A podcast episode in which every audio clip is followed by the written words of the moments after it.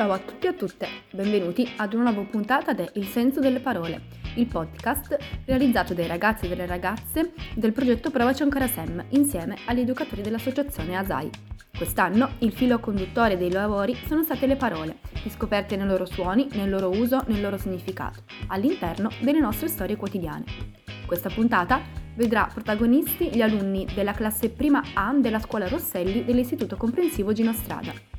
Dopo un'analisi sull'Agenda 2030, i ragazzi hanno riflettuto sull'obiettivo 14, vita sott'acqua. Ecco qui le loro riflessioni sul tema. Buon ascolto!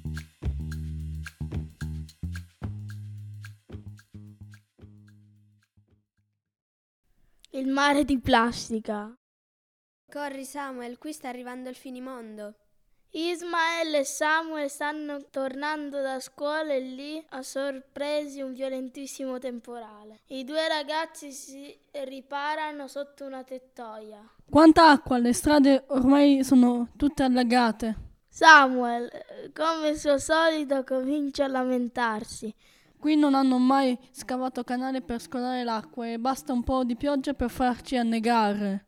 La loro città, Douala, è un grande centro urbano di Camerun, affacciato su quella immensa curva dell'Oceano Atlantico, che è il Golfo di Guinea. Invece di lamentarti, guarda là. Trascinate dall'acqua torrenziale che scorre sulla strada ci sono decine, centinaia, migliaia di bottiglie vuote che viaggiano veloci. Guarda quanta plastica. Adesso finirà tutta in mare. Dobbiamo fare qualcosa. Lo so, Ismael. Proprio oggi a lezione ci hanno parlato delle grandi isole di plastica che si sono formate negli oceani. Se va avanti così, tutta la superficie marina ne sarà coperta. Sarà sempre più difficile lo scambio di ossigeno tra acqua e atmosfera e piano piano in molte aree oceaniche scomparirà ogni forma di vita. Ma noi che cosa possiamo fare? Samuel si sente impotente, ma Ismael è determinato. Prima di tutto possiamo raccoglierne il più possibile e, e poi possiamo riutilizzarle. L'idea di raccogliere spazzature e poi farci anche qualcosa non entusiasma Samuel, ma conosce il suo amico e sa che quando quel luccichio negli occhi non sarà un no a fermarlo. Quindi decide di assecondarlo. D'accordo, ma come? È già un po' che voglio comprarmi una canoa, ma non me la posso permettere. E guarda lì, niente galleggia meglio di una bottiglia vuota. Dai, dammi una mano a raccoglierle. Incurante della pioggia, Ismael si precipita in un bazar lì vicino per prendere dei sacchetti e comincia a raccogliere quante più bottiglie di plastica.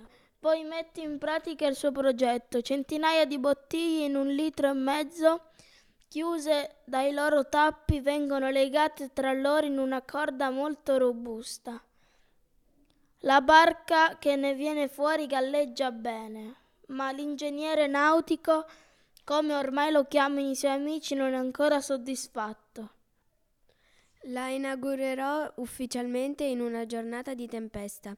Solo così potrò essere sicuro di aver costruito un'imbarcazione effettivamente utilizzabile. Gli amici scuotono la testa e sperano che ci ripensi. Anche Samuel cerca di convincerlo, ma come era prevedibile, nessuno riesce a far cambiare idea a Ismael. La tempesta arriva e la barca viene calata in acqua. Ismael sale a bordo mentre Samuel la tiene a riva con una cima. Oltre agli amici a osservare la scena ci sono alcuni vecchi pescatori dallo sguardo un po' perplesso. Ecco, adesso molla la cima. Le onde sono alte, le, le pagaie servono a poco. La barca scompare e riappare più volte, ma continua comunque a galleggiare. Un, dopo un po' il mare si calma e remando Ismael torna a riva. Il ragazzo è strafelice, la canoa di plastica ha superato la prova. Fine.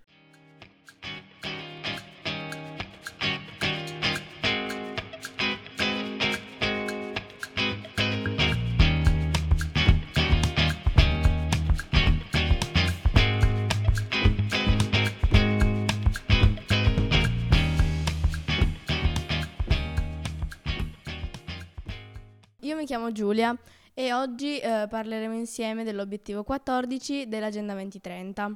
Per l'obiettivo 14 si intende proteggere oceani e le risorse marine. Ci siamo concentrati su vari aspetti eh, di questo obiettivo, tra cui i vari traguardi da raggiungere o l'inquinamento. Ehm. Adesso passerò la parola a Tommaso che ci parlerà dei traguardi dell'Agenda 2030. Io sono Tommaso e adesso vi parlerò dei traguardi. I traguardi sono ridurre l'inquinamento marino, creare aree marine protette su almeno il 10% delle zone costiere del pianeta, aiutare i piccoli pescatori locali.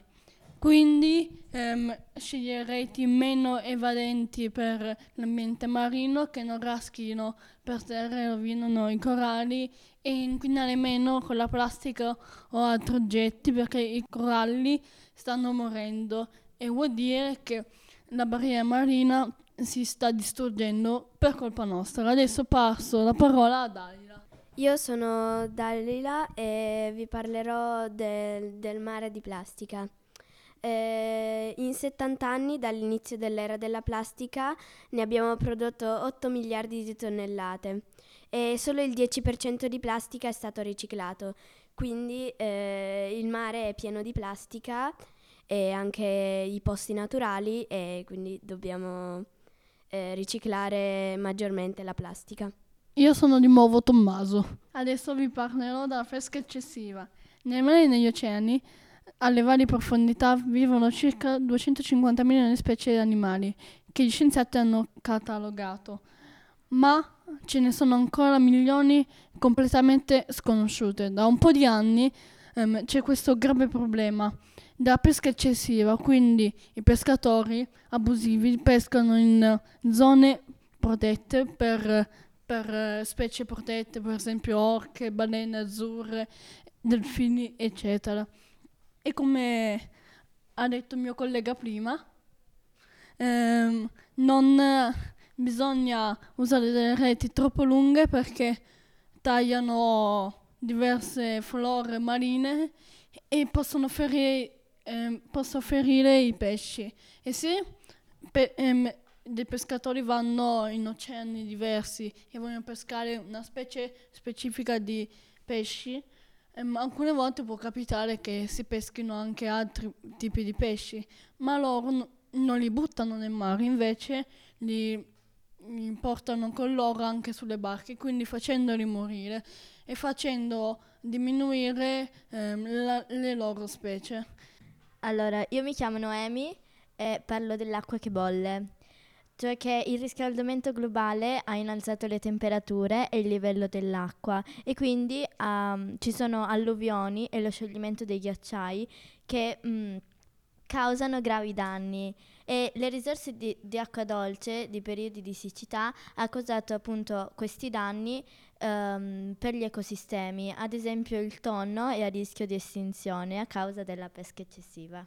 Per me il concetto di responsabilità vuol dire occuparsi anche delle piccole cose, eh, riciclare la plastica o se vediamo, non so, una carta per terra la raccogliamo e la buttiamo. Secondo me questi sono i gesti di persone responsabili. Secondo me la responsabilità è la responsabilità del mondo, quindi di prenderci cura del mondo e di trattarlo bene, perché è l'unico mondo che abbiamo, che abbiamo acqua, ossigeno e, e rifornimento per vivere.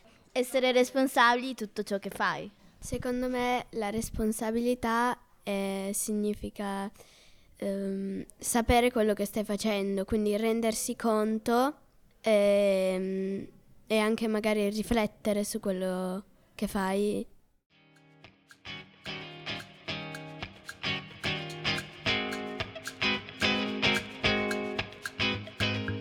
Eccoci arrivati alla fine di questa puntata. Vi ringraziamo per averci ascoltato e vi invitiamo come sempre a seguirci sui social e ovviamente sulle frequenze di Radio Linea 4. A presto!